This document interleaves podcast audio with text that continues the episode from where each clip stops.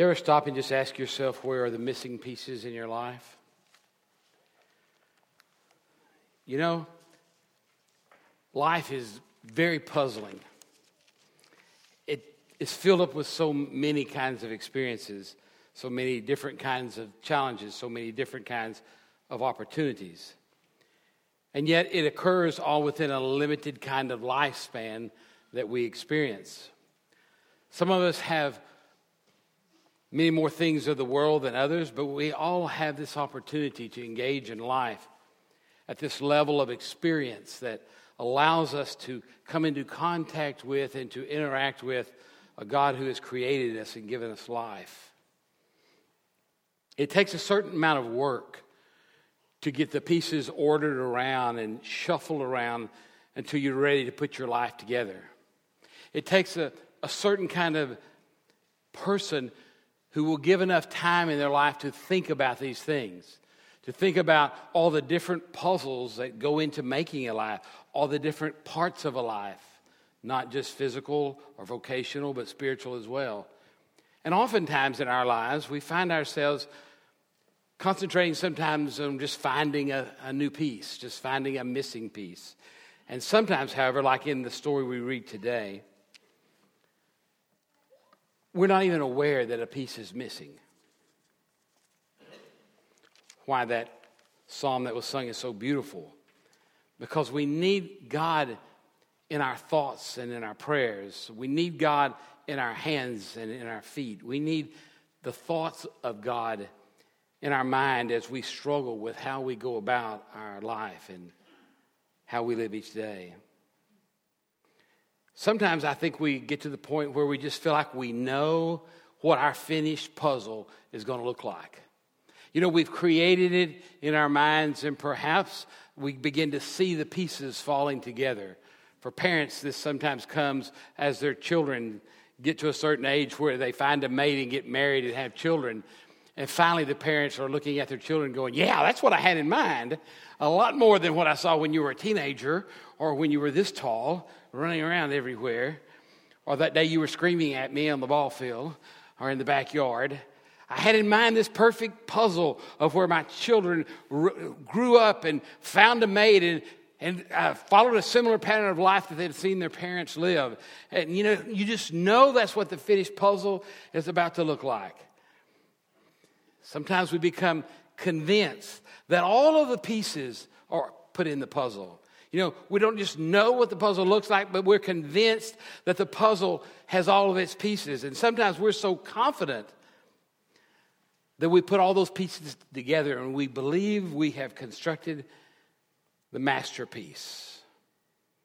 And then we become ready to get our focus and draw all of those pieces together because then we know that we'll have what we've always sought.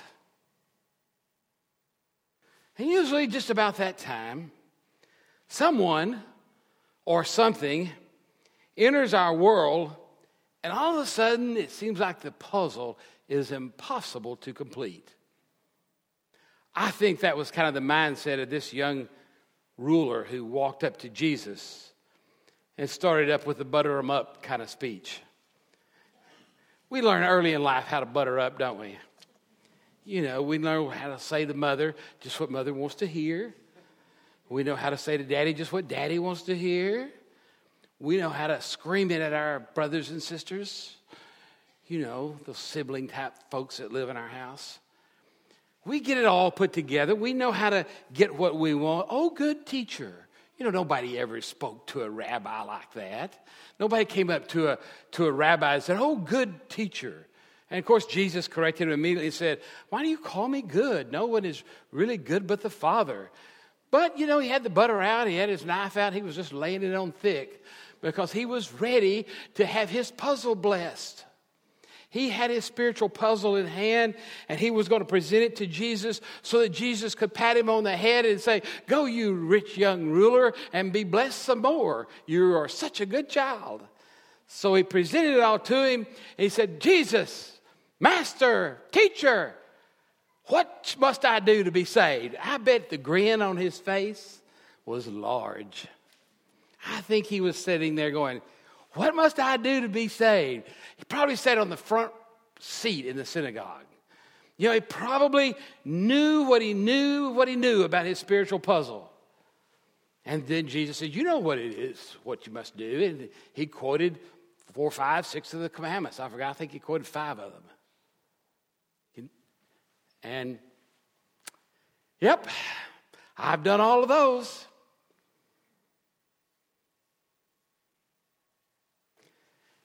And then Jesus said, One thing you lack. And his puzzle started coming apart. He said, Go and sell everything you have and give it all to the poor, and come and follow me. And the scripture says he, he turned and walked away, very sad, because he was a very rich person. He didn't get his pat on the head from Jesus. Instead, he was told he was missing a piece of the puzzle that needed to be added if he was going to complete that puzzle at all. Now, you know, when we start talking about stewardship every year, throughout the year, and we, we put an emphasis upon it, preachers, as I've told you before, they either get very excited or very worried or very afraid. I, have been doing this a long time, and you know, I'm not really afraid anymore, and I'm not even really all that worried. I, I don't know that I'm all that excited because you're pretty predictable. Unfortunately.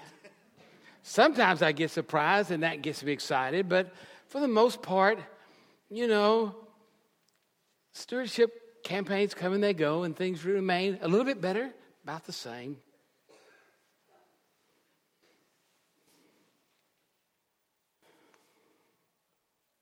Wonder what's missing in the picture of that puzzle. That we can come together and talk about passages like this. I, will just be truthful. This is one of the passages that I don't really like to read in stewardship. I don't really enjoy it because it's so confronting. You know, it's just it's just right in our face as Americans. Um, why don't you just turn to the person on your left and say, you're, you're, you're one of the wealthiest persons I know. Just go ahead and turn to him and say that. yeah. Now, turn around and face the other way and do the same thing. Get the person on your right. Turn around and say, You're one of the wealthiest persons I know.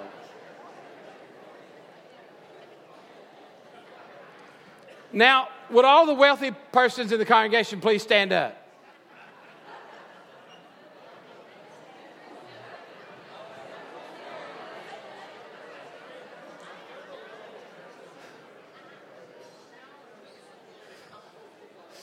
Yeah.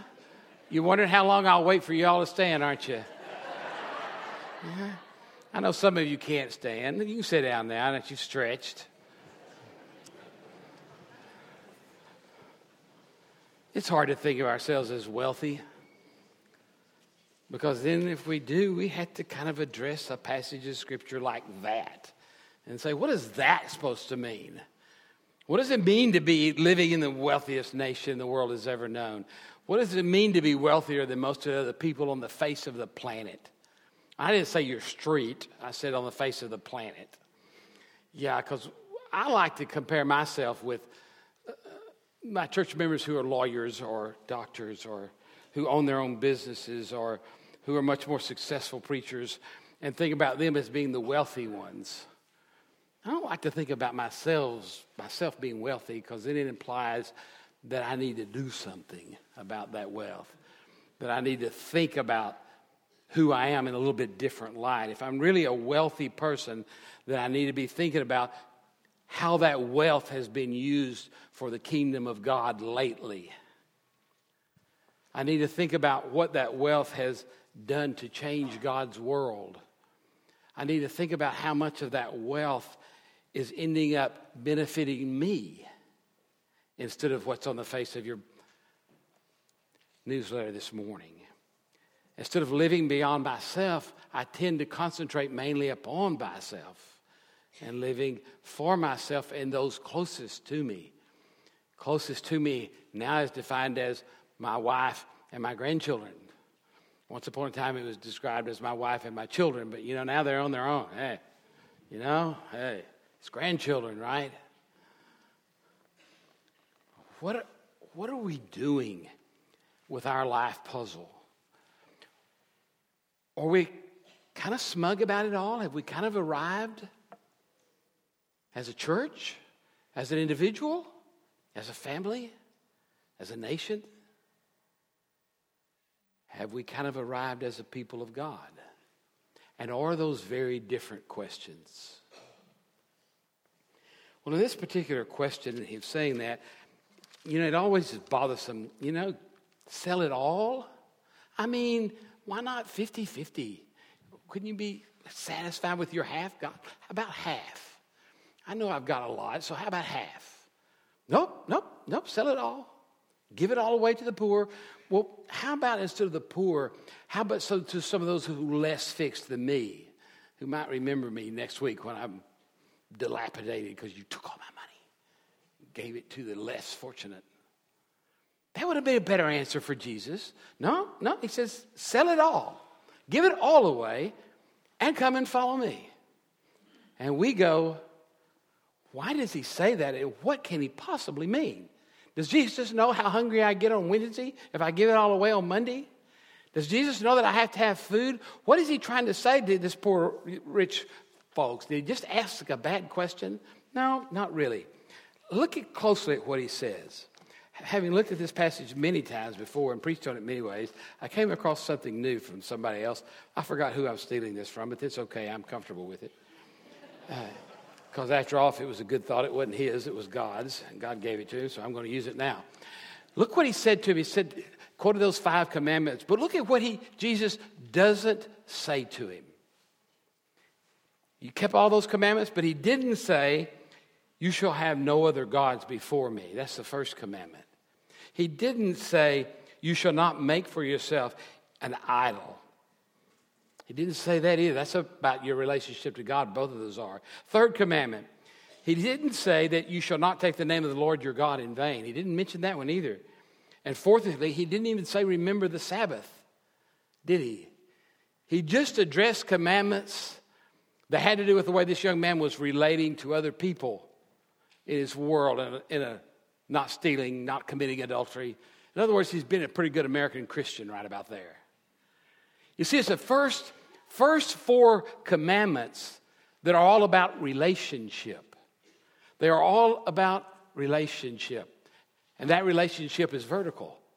It's about our relationship to the Heavenly Father. And God starts with them for a very good reason because they are the most important. I just really believe that the reason Jesus looked at that young man and said, sell it all and give it all away, is because when he looked in that man's heart, he knew that in that young man's heart, that young ruler's heart, God was not number one. That he was worshiping his wealth. He loved being wealthy. He loved the things that wealth provided him. And even though he loved God too, sort of, he didn't love God up here and his stuff down here. He loved his stuff up here and God down here. Or else, why didn't he quote the other commandments? Why didn't he mention the first four? Why did he turn around and say, Go and sell all you have and give it to the poor? He didn't tell everybody that. It's not like God is always against wealth, but he was able to look in this man's heart and determine that this young man didn't have his priorities correct. He was missing the heart of the puzzle, if you will. He had never really given to God first place in his life. He had relegated God to the leftovers. Whatever's left over in my time, I'll volunteer to the church. Whatever's left over to my money, I'll give it to the church or to a needy organization. Whatever's left over to my love, I'll share it with the next door neighbor or maybe even that cousin I don't really like. You know, the leftovers. We live a lot by the leftovers, don't we? We don't always put God first and then live afterward. We give, give what puny amount of time we'll have. I had a dream kind of last night. It's a weird dream. I don't really dream in color or for church usually. I just kind of dream and wake up and found out I've forgotten it. But last night I kind of had a dream. G, uh, Steve will probably get excited about this. And you know what I dreamed? Maybe this was a panic moment. I don't know. I dreamed I came to church for the program tonight. Don't ask me why I'm dreaming about that. You know how much I've had to do with that program? Steve has done all that work. Steve and the janitorial staff is setting everything up, and the other part of the staff that's done all the advertising and the marketing. I just know it's happening and know we've made place for it, and I'll be here. Uh, but in that dream, I woke up, and we were meeting in one of the classrooms. At, we were meeting in the fellowship hall. And I'm thinking, weren't we supposed to be in the sanctuary? We invited the world to this event. And then I realized that they were meeting in another classroom too. I'm like, wow, but isn't this enough for us to have gathered in the sanctuary, you know, the pretty place? And then I came into the pretty place and it was packed out. Wow. Now, I don't know if I'm afraid there's going to be 30 here to hear this U.S. attorney, or if I'm afraid there'll be 700 and we won't have anywhere to sit, seat them. I just know what I dreamed and I'm just sharing it with you. I, I, I know you're busy. I don't know how much of your time is left over this Sunday evening. I'm sure there's something more enjoyable to do than come up here and hear a talk that's going to make you feel really uneasy about a thing that we all use in many different ways in our lives. But I think it's something we need to hear. That's just a little short side. That really wasn't the sermon. I just thought I'd say it.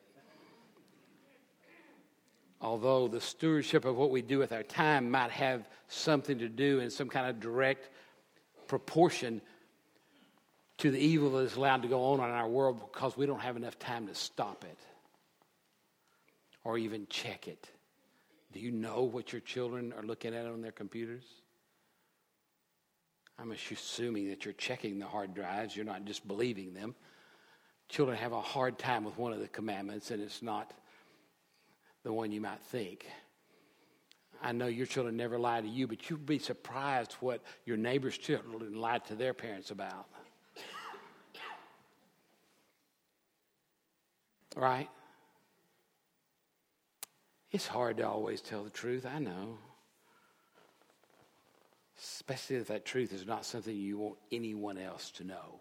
That rich young ruler didn't want Jesus to look into his heart and know that he loved money more than God. Because if you'd have asked him the question, he'd have said, Oh, I'm devout. I love God. Just not enough to part with my wealth. And you say, Yeah, but I'm not wealthy. We all are wealthy on some level, especially in this country. We all are wealthy in time. We get to live longer than most other people of the world. We have the opportunity to invest more. We have more free time uh, than we know what to do with, right? I was in school in 19. Yeah, I shouldn't go that far back, should I? 1970s, I remember sitting in a college class, they were talking about business professionals and how much spare time people were going to have in the coming years because of all the automation. Do you feel like a person that's got a lot of free time? You know, we all feel like we just don't have enough time to say boo, right? But how much of that time have you made the decision about how you're using it? How many actual hours do you spend working on your job? And how do you decide when enough work is enough and we should back away from it? We don't need more money. What we need is more time with God, more time with helping others. How do you do that?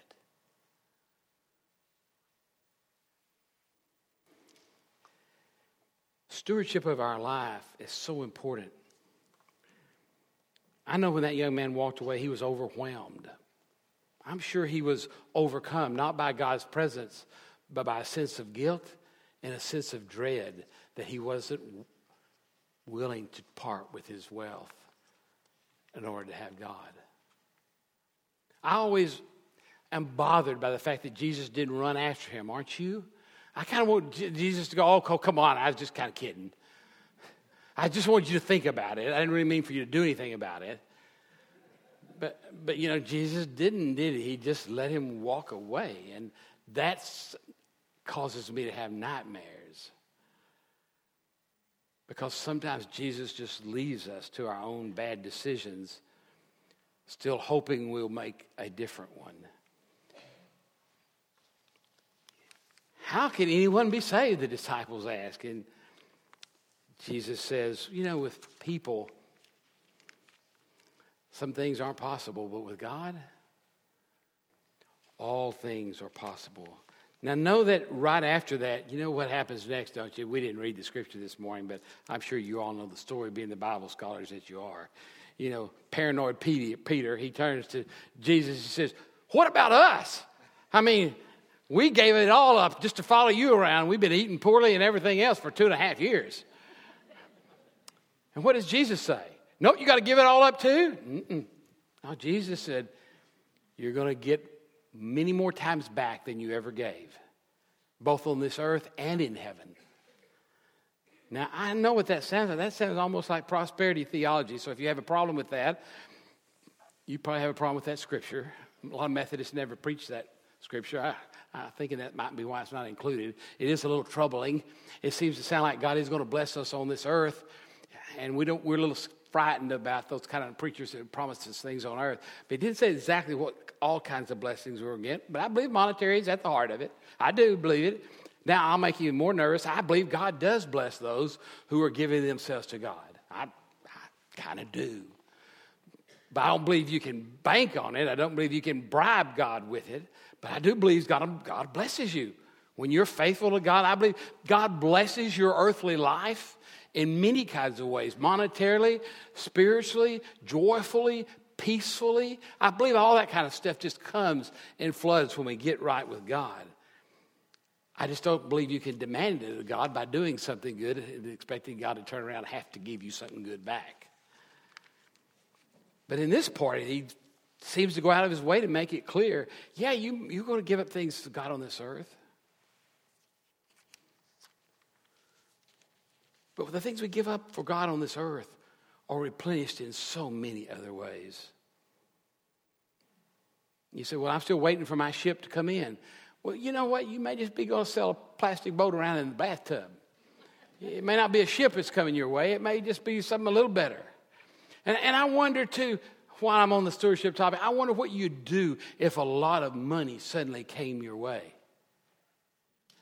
You know, in fact, I, have been thinking about this lately. I just kind of feel like some people in this congregation are going to be blessed in ways to help this congregation get through the things we need to do in the next few years, the next four to five years. And I'm wondering when God blesses the members of this church family with those things, are we going to know what to do with them? Or are we going to assume that it's for us to have bigger boats or bigger cars or bigger retirement account? I wonder if you're one of those people and get that blessing if you're going to be able to use it for the reason God really blessed you with it in the first place, or if it's just going to be yours. When I think about stewardship, I think about things like that. Oh, the tithe is nice. The tithe is, can be dealt with straightforwardly. Then you can mark off 10% and feel free to spend the rest of the 90% on yourself, right? Chip's trying to figure out how you can take a five pound bag of rice and hand it to people who don't have enough to eat. Everybody in the church of five churches. I wonder what it would cost you to buy a five pound bag of rice. It wouldn't mean much to you, but it would mean the world to a family that's barely getting by because it would symbolize that others love them and others care about them.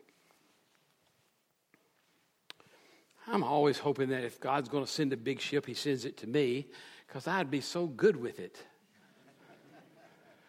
I could use it in so many ways to do neat stuff.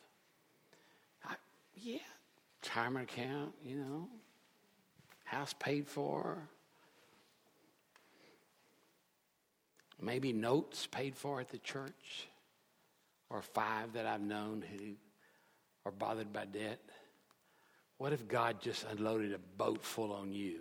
What would you do with it? How much of it would God get? Totally unexpected, out of the clear blue. You do a seven figure job and you're not even thinking, it's not even part of your budget, but all of a sudden, a million dollars falls in your lap. Quick, do the math. Let's see, 38% for the government leaves me with 62%. 10% to the church leaves me with 52% to do what I want. Okay, I got to pay off some debt. 42% to do with what I want. Wow.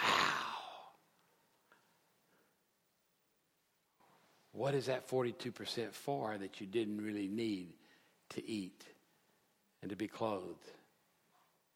I don't know. Just maybe it's just me. What does it say on the table? in remembrance of me. Let us have this mind in ourselves that Christ Jesus had in himself. I don't know if this young man was going to be disappointed, if he was going to give up, or if he was going to go home and pray about it and decide to give his money away and kind of look up Jesus. If he did look up Jesus, it would have made a great story to have put in the book, wouldn't it? Unfortunately, it's not in here, is it? We don't know what happened. And maybe that's the point of the text. Maybe all we need to do is say, what would happen in our lives when Jesus looks into our heart and sees what we really love, what we really have a passion for? Going beyond ourselves is important, but it's not easy. Don't, don't, I, I don't, I don't, never preach about stewardship as if it's easy, because it's very difficult. It is not easy to take extra stuff in your life and give it away rather than save it in case you need it for a rainy day or rather than enjoy something else you've been wanting in your own life. It's not easy. It, it's even hard to think about having children when you're young, right? Fortunately, they rarely think about it very long. They don't know how much a child costs you to have. Do you know how much it costs to have a child? I need to go over here and talk about that. Whenever y'all get married, you have any idea how much it's going to cost to raise those children? It's going to cost a lot. So if you're thinking about having children and you're married and you really want children, just don't think about the money because, quite frankly, it just throws it makes it a whole bummer of a deal. They're, they're expensive little rascals. You know, just to keep the little bottom ends dry costs a small fortune.